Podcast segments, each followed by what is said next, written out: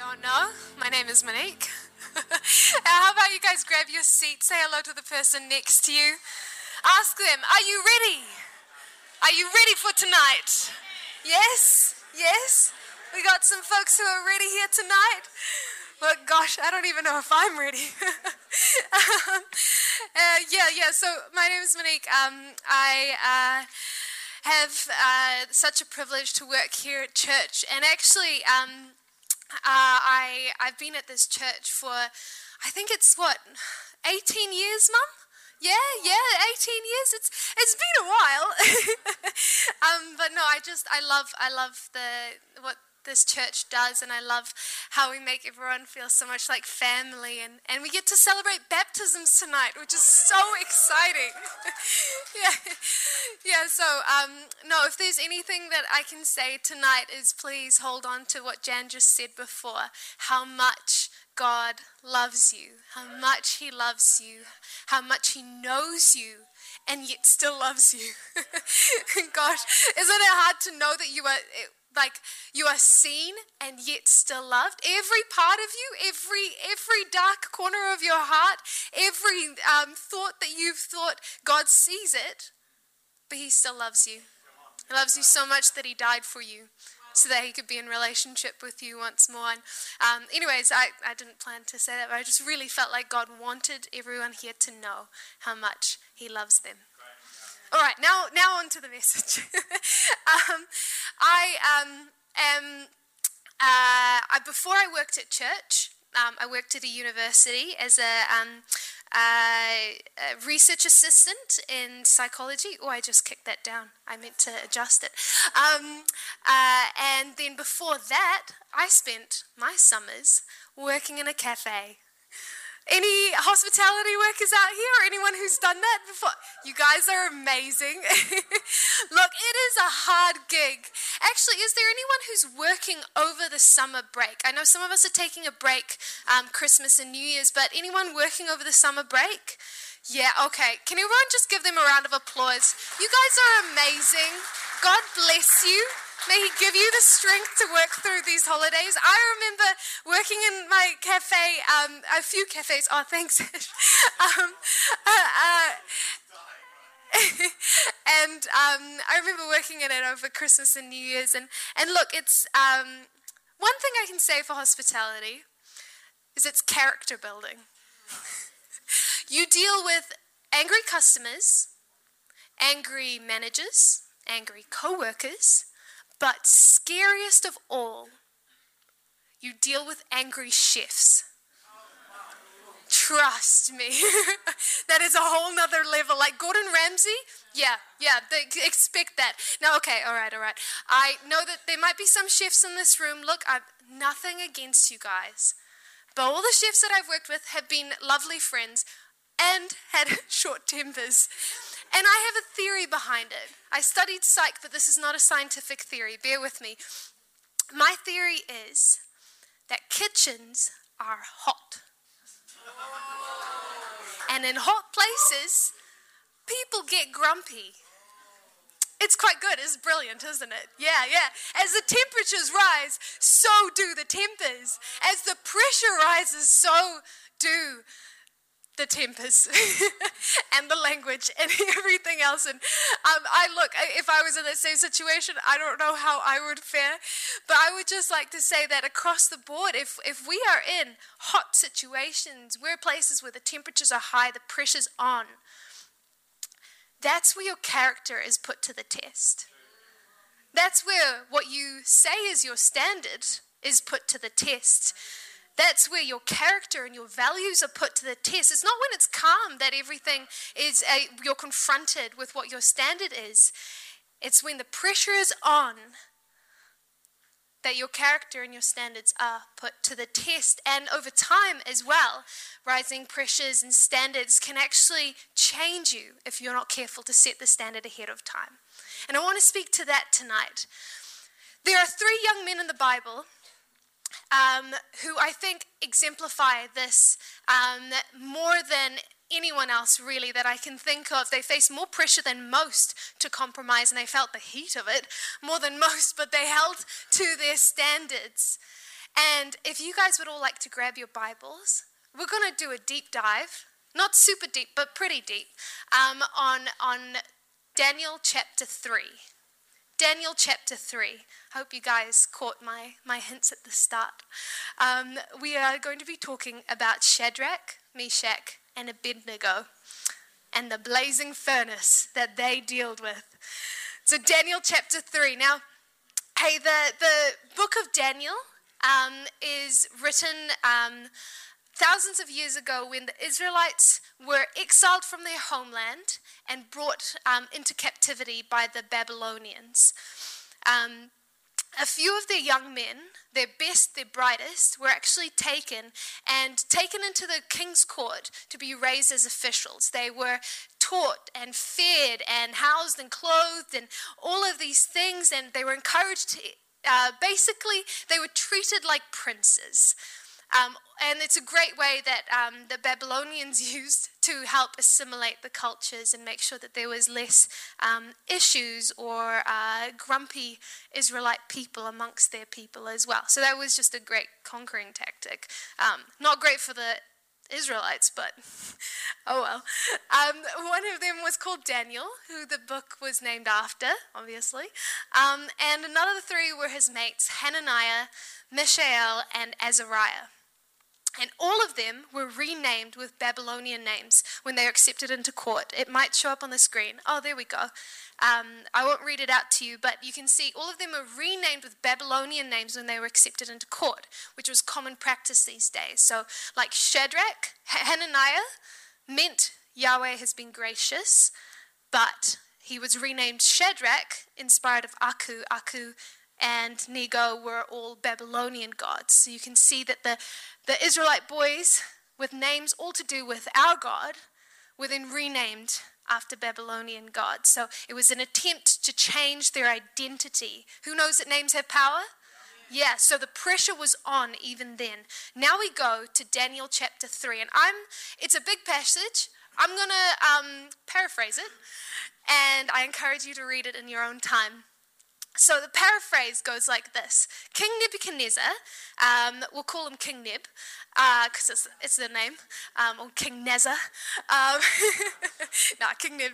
Um, he was the king of Babylon at that time. He decided, do you know what? I will build an image of myself made out of gold. And not only will I build an image made out of gold, I won't make it just life size. I'll make it 60 cubits high. For the lay people in this room, including myself, 60 cubits is about 27 meters tall. That's as tall, almost as tall as a 10 story building. So King Neb was like, I'll just make a little statue of myself, and then I will invite all of the officials in the land to come and worship it. And so he invited all of them, and he said, Oh, you know what else I'll do? I'll get myself my own very own band of musicians, and I'll get them to make a theme song for me. So then he invited all of the officials in the land, and he was like, Here's the deal, my guys. I'm going to get you to worship this fantastic statue of me. You see it? There, there it is, hard to miss. I want you to worship it, fall down and worship it when you hear my theme song coming through. Anyone else felt like doing that on a Saturday afternoon? No.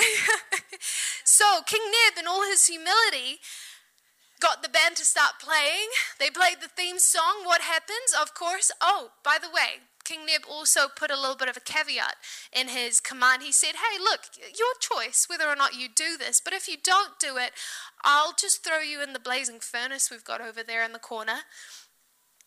And so, what, what happens when, when he, the theme song plays? Everyone bows down, everyone starts worshiping for their lives. Um, and then a couple of snitches come to King Neb and they're like, Hey, Neb, you know how you told us to do this? You know how you told us to worship? Well, well, there's like three guys over there, not going to name names, but there's three guys over there who just aren't doing that. Not going to name names, but you know, they're, they're not paying attention to your commands. Not going to name names. It was Shadrach, Meshach, and Abednego. And King Neb's like, no way. Furious, he calls them up and he goes, Why aren't you guys doing what I've told you to do? Fiery furnace, hello, any incentives there? And they were like, mm, Shadrach, Meshach, and Abednego replied to him, King Nebuchadnezzar, we do not need to defend ourselves before you in this matter. I don't know about you guys, but if I was faced with a fiery furnace and the pressure of that, I don't know what I would do. I like you could you could have said anything in that time. They could have said to each other, "Hey, why die when we could do so much better and so much more good by living?" Or they could have said, "Hey, everyone else is doing it. It'll be fine. It's just 10 minutes." Or they could have said, "Hey, you know what? Like we might lose our jobs and our standard of living I'll lose a lot more than that. Um, and but what they said was, if we are thrown into the blazing furnace, the God we serve is able to deliver us from it. And they said, even if he does not, we want you to know, King Neb, that we will not serve your gods or serve the image of gold you have set up. Oof. Then what happens? Neb is so furious at Shadrach, Meshach, and Abednego that he orders this furnace to be made seven times hotter than it previously was. He gets his strongest guys to take the three young men, throw them into the furnace. The three, the strong soldiers who threw them in, the furnace was so hot that they died from the heat throwing these young men into the furnace. Talk about talk about kitchens and being hot, am I right? So these three men, firmly tied, fell into the blazing furnace. And I just want to I just want to take a pause there because that story, I'm leaving you guys on a bit of a cliffhanger. That story really um, really challenged me. As I was reading it, I felt an overwhelming sense of God saying, If you live, live for something worth dying for. If you live, live for something worth dying for. Do you know that 5,900 Christians were killed for standing up for their faith in the last year, in 2022? Because they wouldn't renounce Christianity. Man, what are you willing to lay down your life for? what values would you stake your life on? What hill will stand the test of time and ring into eternity? I'm so challenged by that because I, I pray that I have the strength if I'm ever, Lord forbid, faced with a situation like that. But I pray that I am able to stand firm on my values and stand firm to the standard that God has set for me. So, what hill is worth dying on? What is worth living for? Live for something worth dying for, for someone worth dying for. How about the one who gave his life for us? Can I put it to you that Jesus is the only thing in this world that is worthy of living for? Worthy of living for. You can live for yourself or for others or for a cause you think is worthy, but better to live for a perfect God than an imperfect world. Better to live for the one who made us than live for the world he made. Better to live for the one who loved us, who is greater than us, than to live for ourselves and live our own way. And we only need looker at the world around us to see what has happened from man living his own way and choosing his own path. The brokenness and the suffering that comes from being a world apart from God. So, Stop living for yourself, for others. Live for God. Live for something greater than yourself. Live for something worth living for. Live for something worth dying for. And I mean live. Don't just say it. Christianity is acknowledging Christ as Lord of your life. It's not just saying, oh, I believe in him. It's saying God, Christ is king of my life? How much of the time do we say that Christ is Lord, but how many of us actually live as if He is Lord of our lives? How many of us live instead according to our own wishes and desires and not what He has commanded us to do in the scriptures? How many of us, even, might be willing to die for Christ, but we aren't even willing to die to ourselves? We say we die for Christ, but there's times when we won't even die to our own pride, to our own lust, to our own gluttony, to the bad habits in our lives and the sins in our lives that we know Christ, we know God knows, we know God sees. We know He sees that He's asked us to live for us, and He's got a better way for us because He loves us. And we say with our mouths that Christ is Lord, but in our actions it produces another fruit. I think of it like this, right? I just recently got married. So fun. and in my many months of experience, um, I can say if I said to Sam, I'll marry you, we get married, but I don't act as if we're married, and I don't act live out with my actions as if we're married. I if I'm if I try to just go my own way, living apart from Sam, that's we're married in name, but we're not married in life. We're not married in actions. How many of us as Christians are married in name to God? Not married to in life to him walking side by side, step by step with the Spirit. So instead, live for something worth dying for and die to the things that aren't worth living for. Take ownership of your life, of the gift Christ has given you. I love this verse in Ephesians 4 where it says, 4 verse 1, it says, Live a life worthy of the calling that you have received. If you're a Christian, you're responsible for your discipleship journey. Christ showed you the way, Christ made the way. Holy Spirit is there to guide you, but you need to walk it. No one else can walk it for you. It's your choice whether you accept God's guidance or not. And look, okay, it's a it's a process. I, I have not walked this walk perfectly, and I probably will not continue walking it perfectly, but at least we continue. At least we keep walking. It's a constant process, but there's things we need to be aware of. Have you guys ever heard of the story of um, the how to boil a frog? Has anyone ever heard of that? There's this. It's like an urban myth. I'm pretty sure it's not correct, but the question goes: How do you boil a live frog? Um, someone really wanted to know this, apparently. How do you boil a live frog? You don't put him in boiling water, in a pan of boiling water, because he'll jump straight out. No, instead, what you do is you put him in a nice cold pan of water, and he goes, Oh, lovely, I've got a nice bath here. And then you slowly but surely turn the temperature up until it's too late. And one way of looking at that analogy, it's a great cooking tip, by the way, if anyone. I'll send you the recipe. um, great way of looking at that analogy is that the environment around you can change if it happens at a slow enough period of time. So slow that you don't even notice yourself compromising. Time spent in a, in a heated space. Like, I think of when I was working in that cafe. Initially, I came in and I was like, yeah, I'm going to stand firm to my values.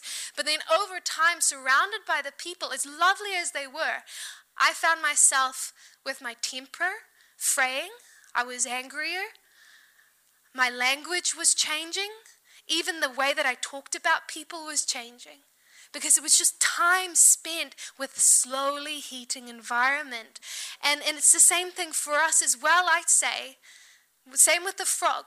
The only way you know you change is if you have an outside standard to measure yourself against. It's the only way you get out of that hot pot. And so here's the question. My first point was live for something worth dying for. Here's my second question What's your standard? What's your outside standard? See, Shadrach, Meshach, and Abednego, they um, uh, decided ahead of time what their standard was. If you read in Daniel chapter 1, you'll see that they decided to not live as the Babylonians did. They decided ahead of time, we're not going to compromise. We see that they're eating this way, they're talking this way, they're worshiping this way. We're not going to do any of those things because we're going to honor the standards of, our, of the God of our people. Did you know that an adult makes, according to a 2017 study, 35,000 decisions per day? Remotely conscious decisions. So I'm, I'm assuming there there's like there's a few things that aren't outright thought-provoking decisions that you make. The, the number might be a little bit lower, but that's still a massive amount of decisions that we make each day. And in fact, um, another 2007 study said that we we make around 230 decisions just around food alone every single day. Mac is not. Hmm. Um, uh, and decision fatigue can set in. So what, what happens is you can make the same amount of decisions throughout the day, however many you want to, but your ability to make a sound decision changes as your energy levels go down over time. So you're much more likely to make a good decision in the morning than you are in the evening, which is why we see so many crazy things happening at like 12 p.m., uh, 12 a.m. onwards. Um, it's why it's often recommended that you make your decisions about minor things like what to eat or wear ahead of time the night before. And in the same way for us, let's set the standard ahead of time. Let's draw the line in the sand. This is where I stake my life. This is where I stake my values. These are the things that I'm going to live by because it's a whole lot harder to set the standard when you're in the middle of temptation, when you're in the middle of the fire. And it's a whole lot easier to make big, grand gestures for Christ and not make those little decisions, those little everyday decisions that help us to live for Him. It's a whole lot easier to do the big things than it is to do the small things. Like I said, it's a whole lot easier, I think, for me to say I'm married to Sam than it is for me to fold his laundry and for him to take out the trash for us. It's a whole lot easier to harder to do the small things in life, the small decisions, but just because it's hard doesn't mean it's not worth doing. So set the standard ahead of time. Choose today what you're going to live for, what you're going to live like. Joshua 24, verse 15 says, But if serving the Lord seems undesirable for you, then choose this day whom you will serve, whether the gods of your ancestors or the gods of the Amorites in whose land you are living. But as for me and my house, we will serve the Lord. And a couple couple of decision making tips because you can go, well, there's so many things in this world that you have to make decisions for, but the Bible doesn't cover all of the things. Bible doesn't cover some of the modern day things like how long should I stay on my phone or stuff like that. Um, and so, in this awesome book by Gary Friesen called Decision Making in the Will of God, he, he makes a really good summary of how to make a good godly decision. Number one, where God commands, we must obey. So, if it's in the scriptures, we obey. Context, of course, but we obey. No questions, we do it. Number two, where there isn't a command in the scriptures, God gives us the freedom and responsibility and the wisdom to make a wise choice, to make a good moral choice. He gives us His Spirit to guide us. He gives us good, wise mentors around us to guide us. And then, number three, when you've chosen what is moral and what is wise, then you, we must trust that God will work all those things together for good. So, God doesn't just leave us in the dark, He provides His word and His wisdom. What is the outside standard for Christians? It's His Word and His Spirit. And we are to live and measure ourselves up against it. It is the most precious book that God could ever gave us. It's the most precious book in this world. People are dying for smuggling Bibles into places like China and some of us have ours just sitting dusty on a shelf. It is a precious guide for us and a standard for us to live by. And then He also gives us His Spirit, uh, His helper, because we can't do this by ourselves. Galatians 5, verse 16 says, But I say, walk by the Spirit and you will not gratify the desires of the flesh. For the desires of the flesh are against the spirit, and the desires of the spirit are against the flesh, so that these two are opposed to each other to keep you from doing what it is that you want us to do. Now, we haven't finished the story of Shadrach, Meshach, and Abednego. So, as the band comes up behind me, I'm just going to quickly summarize that last bit. Daniel 3, verse 24. Now, King Neb jumps to his feet in amazement. Why does he jump in amazement? He just threw these three guys into the fire.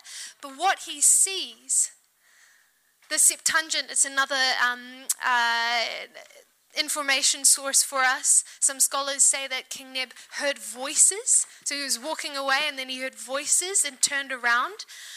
And what he said was, he said to his guys, Wait, wait, wait, didn't we throw three guys into the fire? And they're like, Yeah, of course we did. He says, No, look, there's four guys in the fire now. There's four of them. They're walking around unharmed. And, and the fourth one looks like a son of the gods. And he calls Shadrach, Meshach, and Abednego out and he says, Come out, come out. And everyone saw that there wasn't even a hair on their bodies that was singed. They didn't even smell like smoke. The only thing that had burned was the ropes that held their wrists together. And Neb said, Praise be to God who sent his angel and rescued his servants. They trusted in him and defied the king's command and were willing to give up their lives rather than worship any god except their own God. What, what a thing worth living for. They said God is worth dying for. They trusted in him. And I love that it says they trusted in him. Shadrach, Meshach, and Abednego, they surrendered themselves completely to God. Soul, body, and spirit. They put their faith in God regardless of the circumstances. King Nebuchadnezzar tells us who the fourth person in the fire even was. He said it was like the Son of God. The Son of God, Jesus, was there, right there with them in the fire. And, and I don't even know if, if these three guys knew who Jesus was back then because he was still about to come. But but even when we don't know that Christ is with us in the trials, He is still there. Even when we don't know He's there in the fire, He is with us and He stands with us and He gives us the strength. John 3, uh, John 16, verse 33 says, I have told you these things, says Jesus, so that in me you have may have peace. But take heart because I have overcome the world. He has overcome the world. He has overcome. Our God has overcome. Nothing in this world is worth more living for than our God. The one who displays his power so strongly that fire cannot even touch him. The one who is in the fire with us, in the storm with us, in the calms and in the trials. That is a God worth living for. The Creator God who came to die for us. Nothing stands against our God. The one who made us and saved us, He is worthy. So choose now this day who you will serve. Choose and continue choosing. Hold fast to the standard. Take ownership of the grace He has given you and live for the one worth dying for. Because He died for you. He died for you.